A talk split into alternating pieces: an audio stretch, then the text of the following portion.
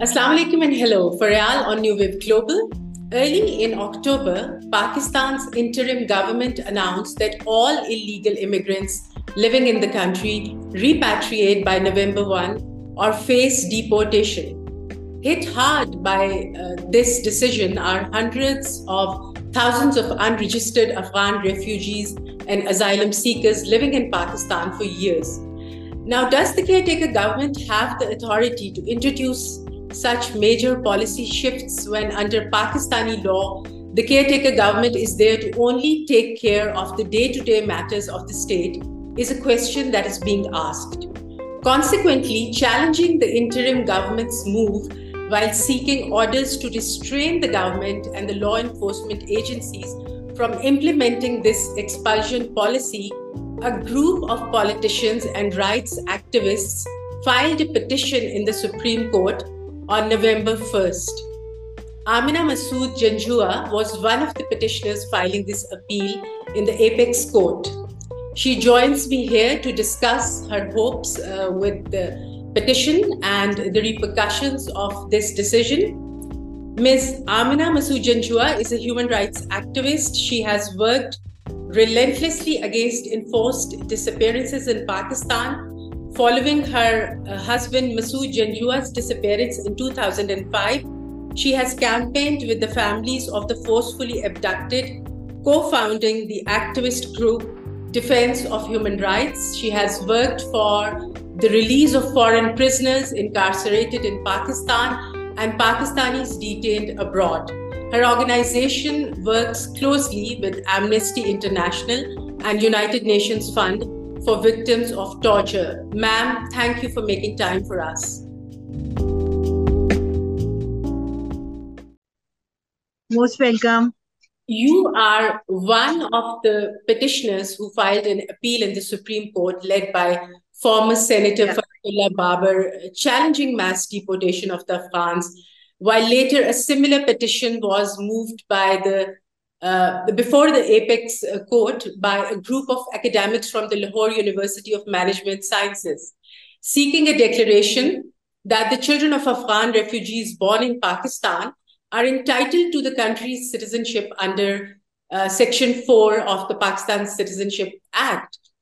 Uh, while it yeah. also contends that this mass deportation violates sections of the Foreigners Act, now, during the hearing of the petitions last week, Supreme Court's Justice Ayesha Malik observed that Pakistan was bound by the UN's conventions that protected the rights of the refugees. So, how hopeful are you that your petition will achieve its aim to halt the crackdown uh, on Afghans? Uh, thank you very much, uh, Faryal. Yeah, um, it's an honor for me to be the petitioner uh, in this uh, highly important and humanitarian cause uh, because uh, the Afghans have been uh, refugees in the country of in our country since not today but from the last 40 45 years.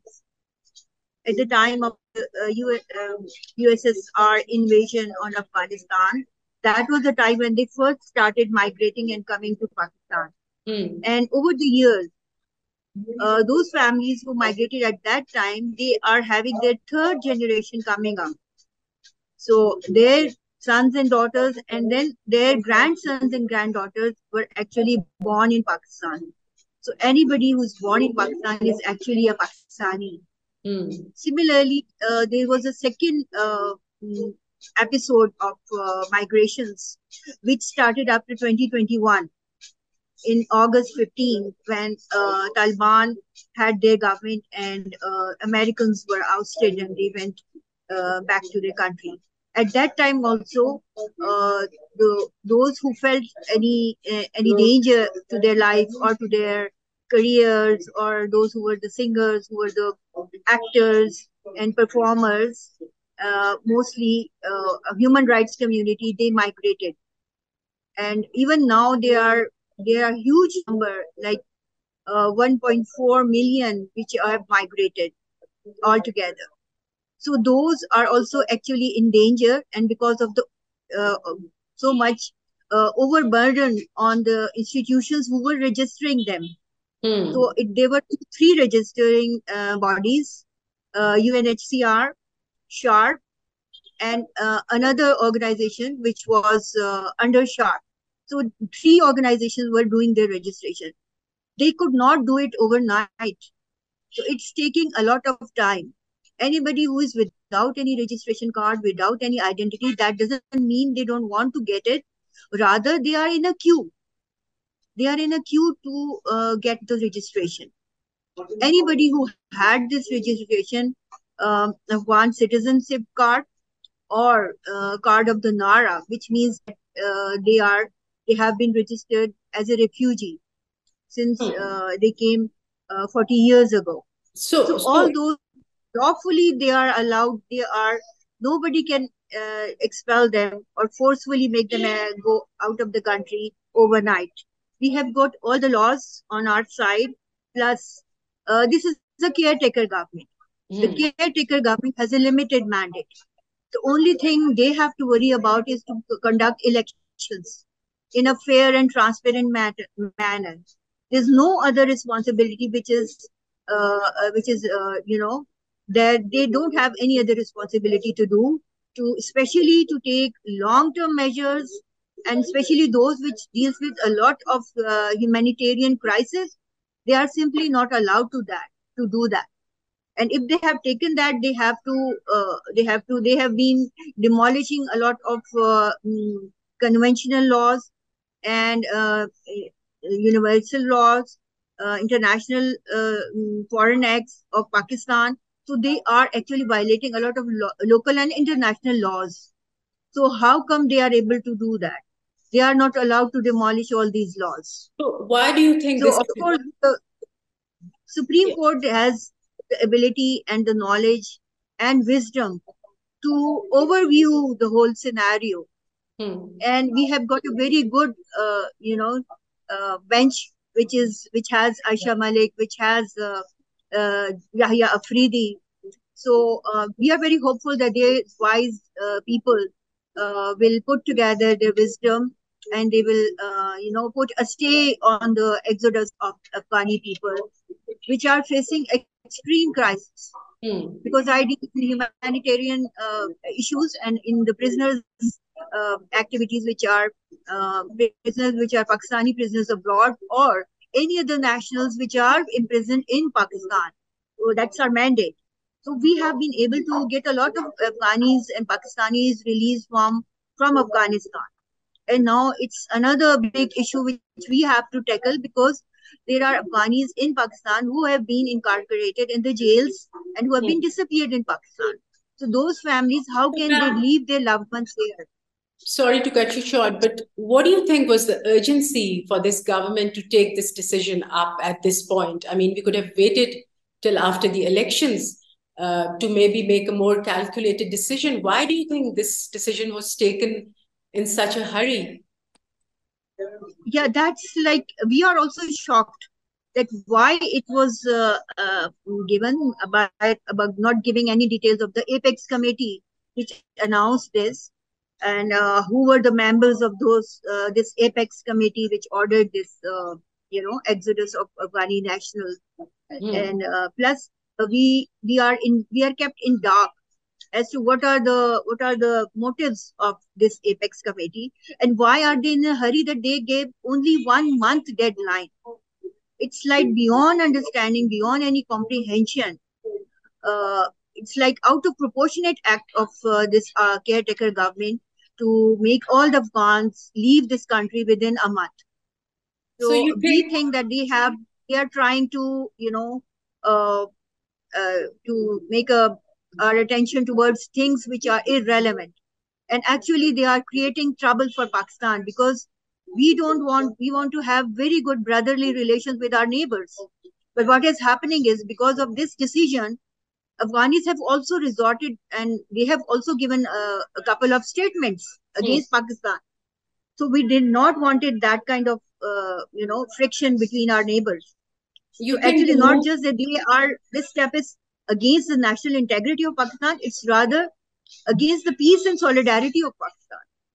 You think the move is meant to pressurize the Afghan uh, Taliban to uh, control the TTP? The, uh, because we know the caretaker government, he told uh, journalists a few days ago that after non-cooperation uh, from the Afghan government, Pakistan has decided to take matters in its own hands. And this move is, um, it shouldn't be unexpected or surprising in his words. Uh, do you think this this is one of the reasons? And will the move help curb terrorist attacks and militancy in Pakistan? Uh, there was an IED blast in Peshawar uh, in the morning today, uh, which left uh, six people, uh, including four children, injured. so nothing seems to sort of deter such attacks. Attacks in Pakistan, the terrorist attacks are happening since 9 11. It's not something which is happening right away now even before the Afghans came, there were terrorist attacks. In the Ziaul Haq regime, there were terrorist attacks. There were in the uh, Pervez Musharraf regime, there were terrorist attacks. And it is something to do with some insider job. Whenever the government wants to divert our attention, they, they start doing this kind of things. Hmm. So we don't think that this is something external. We feel that this is something internal. They have to, you know, what's the use of these security forces and intelligence agencies if are, they are not able to curtail these attacks? What are they supposed to do?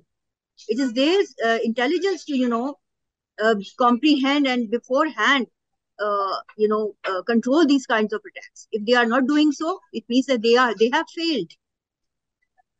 Right. So there are analysts who are also saying that crackdown on the Afghan migrants ahead of the February's elections is going to be a big blow for Imran Khan's PTI, as Afghans are considered to be PTI's vote bank.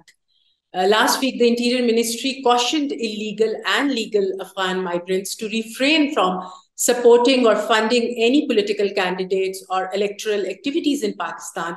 Uh, is the deportation move also or only aimed at further dismantling PTI's vote bank? Do you think this is also one of the reasons?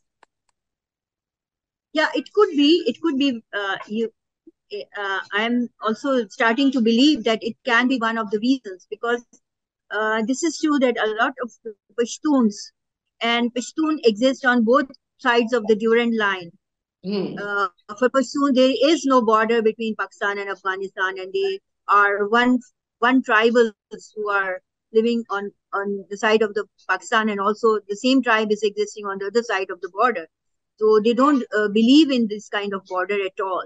And uh, they firmly believed in the wisdom of PTI and especially Imran Khan. And uh, they strongly voted for him. And even before uh, 2018 elections, in 2013 election also, uh, Imran Khan was holding the uh, government of KPK.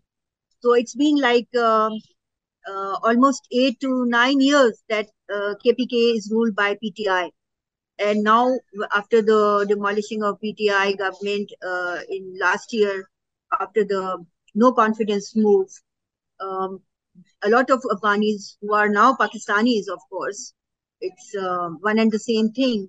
They are going to vote for for uh, PTI and for Imran Khan, and maybe that's why they are they have uh, you know made this strategy just before elections, so that uh, even Pashtuns and Afghans are discouraged and, and they will not be uh, able to give their vote because they will be in such a turmoil. They are not even allowed to take away their cattle back.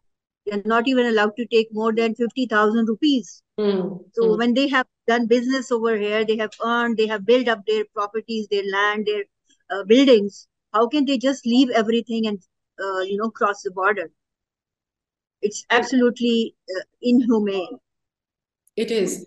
And from the way things are moving, we are uh, we are expecting perhaps uh, a phase-wise expulsion of everyone. I mean, in phase two, authorities are going to probably expel Afghan citizen card holders, and then uh, even those with proof of registration uh, will probably uh, have to leave. Uh, though news yes. of people with documentation being harassed and repatriated are already there. I mean, there are already news that people who are holding valid uh, cards and valid registration are also being repatriated. Yeah, we have started, um, it is happening like that. that even the card holders will be expelled one day. Mm. We are just giving uh, some cushion time for them to, you know, sort the matters out and then uh, uh, they should uh, be going back. They have to start thinking of going back. So uh, we have started one thing that we issue a letter on my letterhead and we give the statement about the so and so person like the families which are attached to uh, defense of human rights we write their names and everything and we say that we condemn this um, expulsion of forceful expulsion of Afghanis and the matter is subjudice in the Supreme Court of Pakistan. And unless and until the matter is decided, nobody is actually authorized to expel any of the Afghanis, whether they have cards or they don't have cards. Because in the Article 2 of, uh, sorry, in the Article 4 of Pakistan uh, Constitution, it guarantees uh, right to live, right to life, and anybody who exists on the on the land of Pakistan will be guaranteed. So uh, we are not we are not allowed to by constitution as well. And through this these letters, we are have been successful in managing uh, many to stop many many deportations which were due.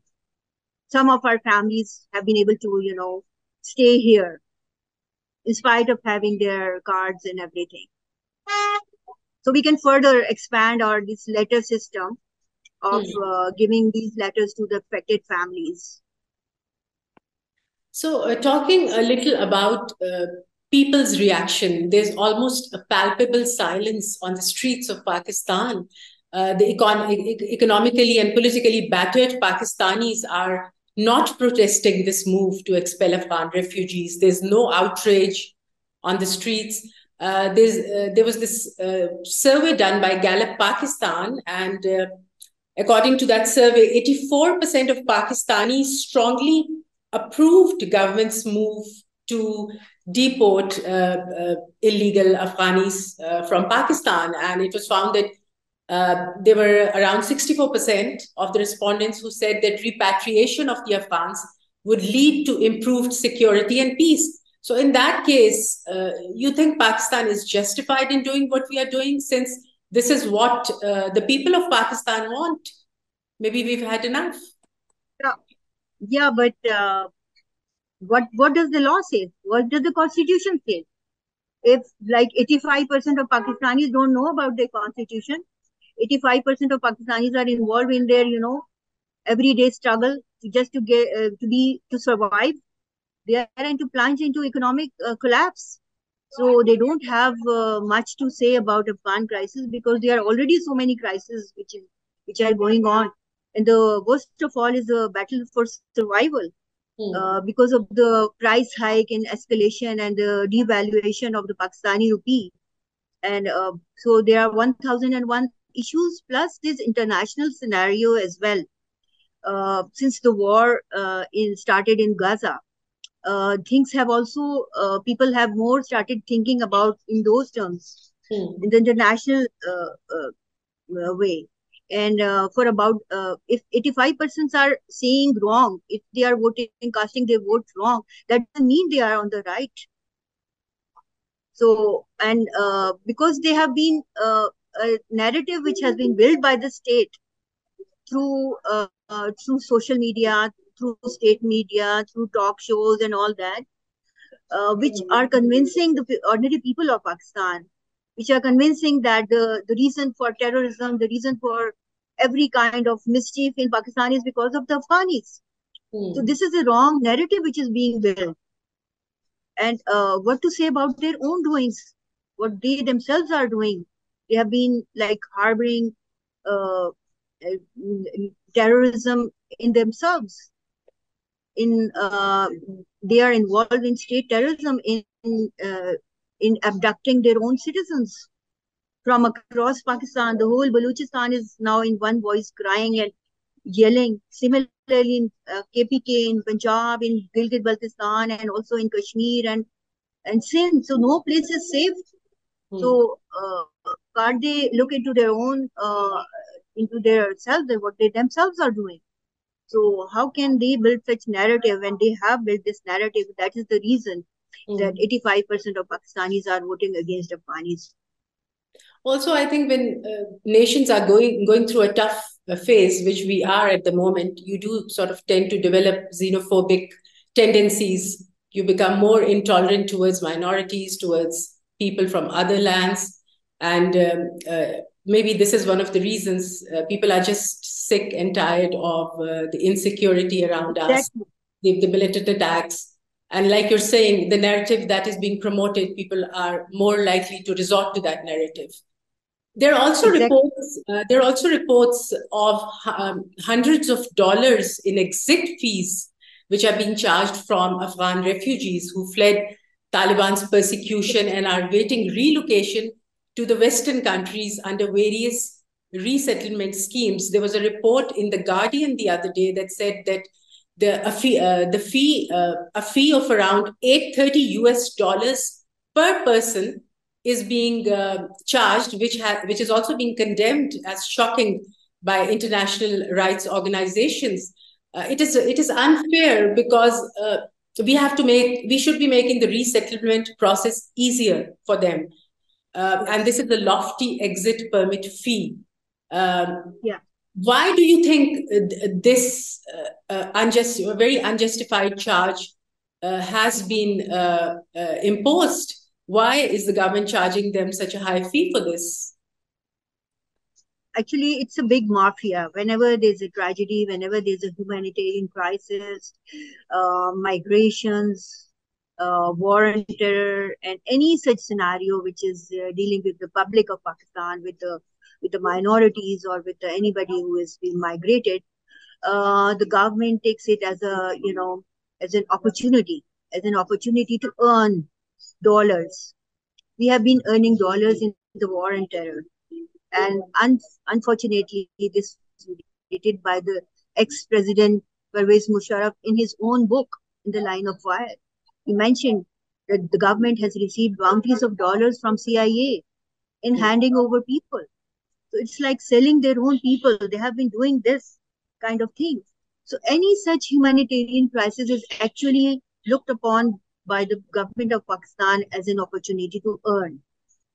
And maybe the top top uh, officials will not be informed. The, the uh, lower staff or the lower people or the people at the borders are involved in this kind of activity, and they are hiding this from their top bosses. So this is also a possibility and there's also um, fee is being uh, asked from the Pakistanis by the Pakistanis from the Afghanistani people to uh, let them stay in Pakistan.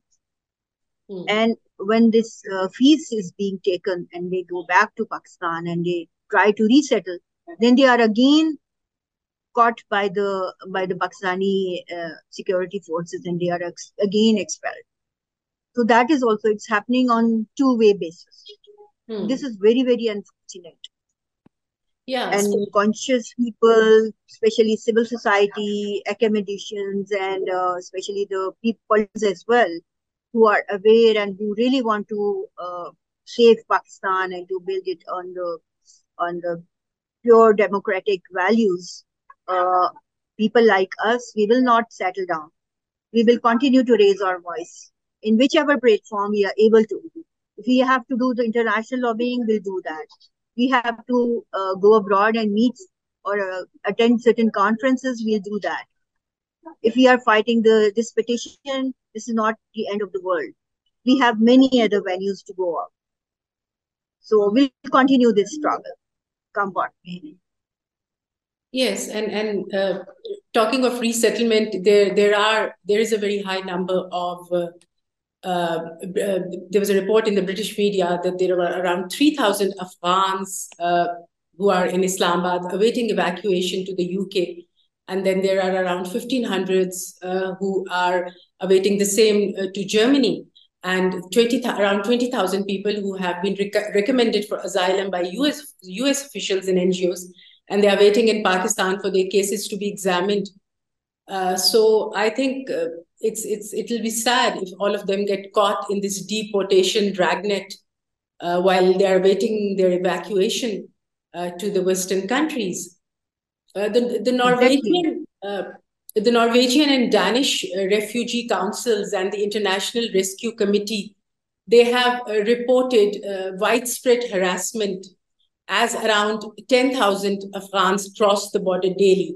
And like you yourself just mentioned, that there are reports uh, of Afghans with valid documents who are just fleeing police uh, harassment and then there are restrictions, like you just mentioned, uh, on the livestock and the cash that you can take with you, and anything in excess of that has to be left behind. But then there are people who are complaining that uh, even an amount which is less than the limit are uh, is being confiscated, and their jewelry and their personal belongings are being confiscated. And if this wasn't bad enough, there are reports of police allegedly asking for sexual favors from Afghan women looking to avoid detention. Now, that's like adding insult to the injury that Pakistan has caused. How can this type of harassment be kept in check? Yeah, it's um, because the political will of the Pakistani government is uh, lacking in every venue, in every kind of uh, wrongdoing which they are exercising at the borders and even in taking the decision. And because uh, at the borders, things go out of control. And mm. things like that, and uh, uh, sexual harassment, and uh, like uh, reports of these are coming, which, is, which are very, very disturbing. And it's like uh, putting more on the on the insult, adding insult to their agonies and miseries, which is cannot be justified by any anything at all. And government must uh, you know prevent this at any cost. So far they have been just adding the troubles adding to the troubles of afghanis but this kind of uh, mishap can lead to international uh, humiliation and international bashing of pakistan by the united nations and by all the international bodies which are keeping an eye on the human rights records of pakistan so, uh, mm-hmm. considering all this, plus also the dignity of uh, humanity, dignity of uh, life, and mm-hmm. its respect, uh, Pakistan must take immediate actions and try to repair all the damages which they have already done. Mm-hmm. And uh, taking back this, uh, you know, decision of revoking this decision of deportation of Afghanis, because it it is going to continue. If that is going to continue, the crisis is going to escalate and it will escalate to the limit at the point it can go to the point from where it will be out of control of even pakistan and you know we will be adding trouble to our own bucket hmm. Uh, some observers are also of the view that Pakistan's expulsion of Afghans uh, will pose more security risks for Pakistan and Afghanistan instead of removing yes. the risk factor. And they say that exactly. since Taliban would not be able to uh, manage the huge influx of returnees who are desperate to sustain their families, some will be misled into criminal activities within Afghanistan, and others might get into armed militancy. So, perversely for Pakistan, the winner in this chaos, uh, in that case, would be the TTP, which might find among those who have been expelled individuals who are familiar with Pakistan and could be persuaded to attack the state that destroyed their lives yeah. by deporting them. How do you view this preposition? Yeah, uh, this is actually quite possible and very uh, realistic, I would say, because uh, uh there is presence of TTP and uh, they can, you know, take this opportunity into grabbing the desperate people, the you know who have been cornered already, who have been devoid of everything. They have been crushed and oppressed in the worst way possible. So they can take advantage of that and use them against Pakistan itself. So that's a very very dangerous possibility that can happen, and uh, it's quite possible that uh, we in near future we might start uh, uh, reaping what we have uh, already sowed. So if we are going to sow hatred, if we are going to sow oppression, then obviously that's going to be to be cultivated and that will grow into a crop and that's what we have to reap at a certain time. So as you sow, so shall you reap. Hmm.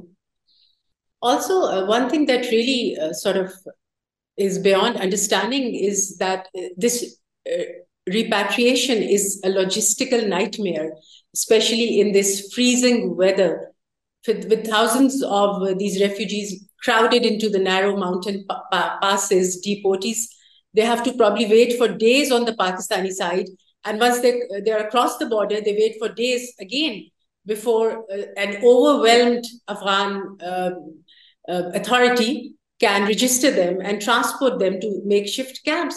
Now, is the Pakistan government taking the impact of these logistical challenges into account, or are they totally unaware, or they not not uh, bothering to try to understand what exactly this means? Uh, the fact that so many, such a huge number of uh, people have to be deported in such a short period.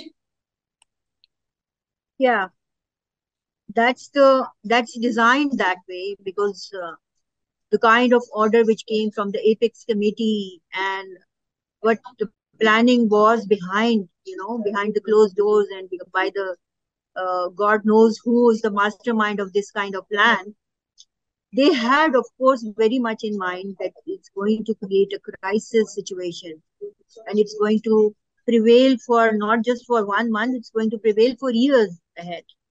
And that would mean that years of suffering and you know uh, especially at the borders when they don't want to go and over there there are nobody is there to receive them happily on both sides. They don't want to leave from here and they don't want to go there from there they are expelled forcefully over there they are not welcomed and this is another tragedy and very emotional uh, trauma which is attached to their deportation mm. plus their physical uh, torment, physical uh, torture also involved. Because this is a very, very sad part of this whole um, scenario that for years and months uh, ahead, they will be uh, they will be on the borders. And in this freezing weather, they will have nothing.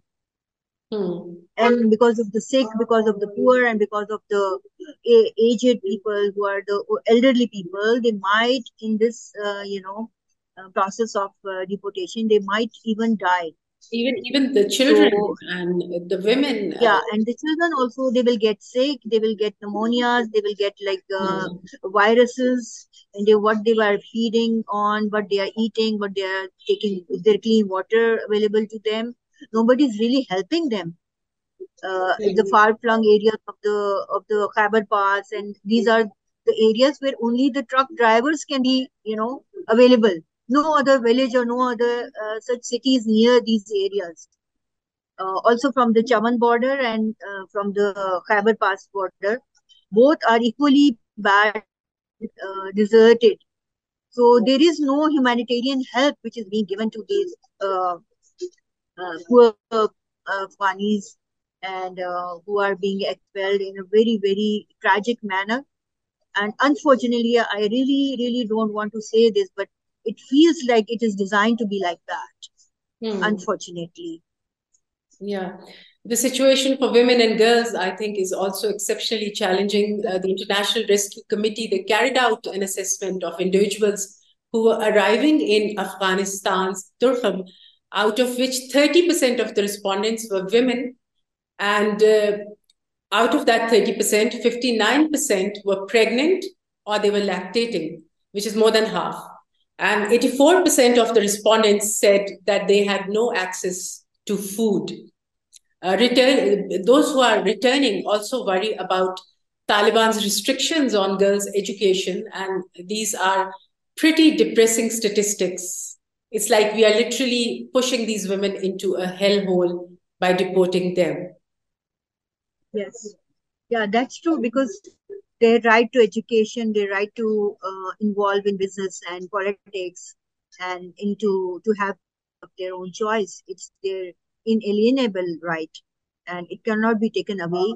And if they have taken, uh, you know, uh, refuge in Pakistan to be able to get these things, to be able to get food, enough food and water, if not uh, careers and if not uh, sophisticated things, mm. that's their right and uh, any country cannot if because they are they were not happy to become refugees. They were only forced to.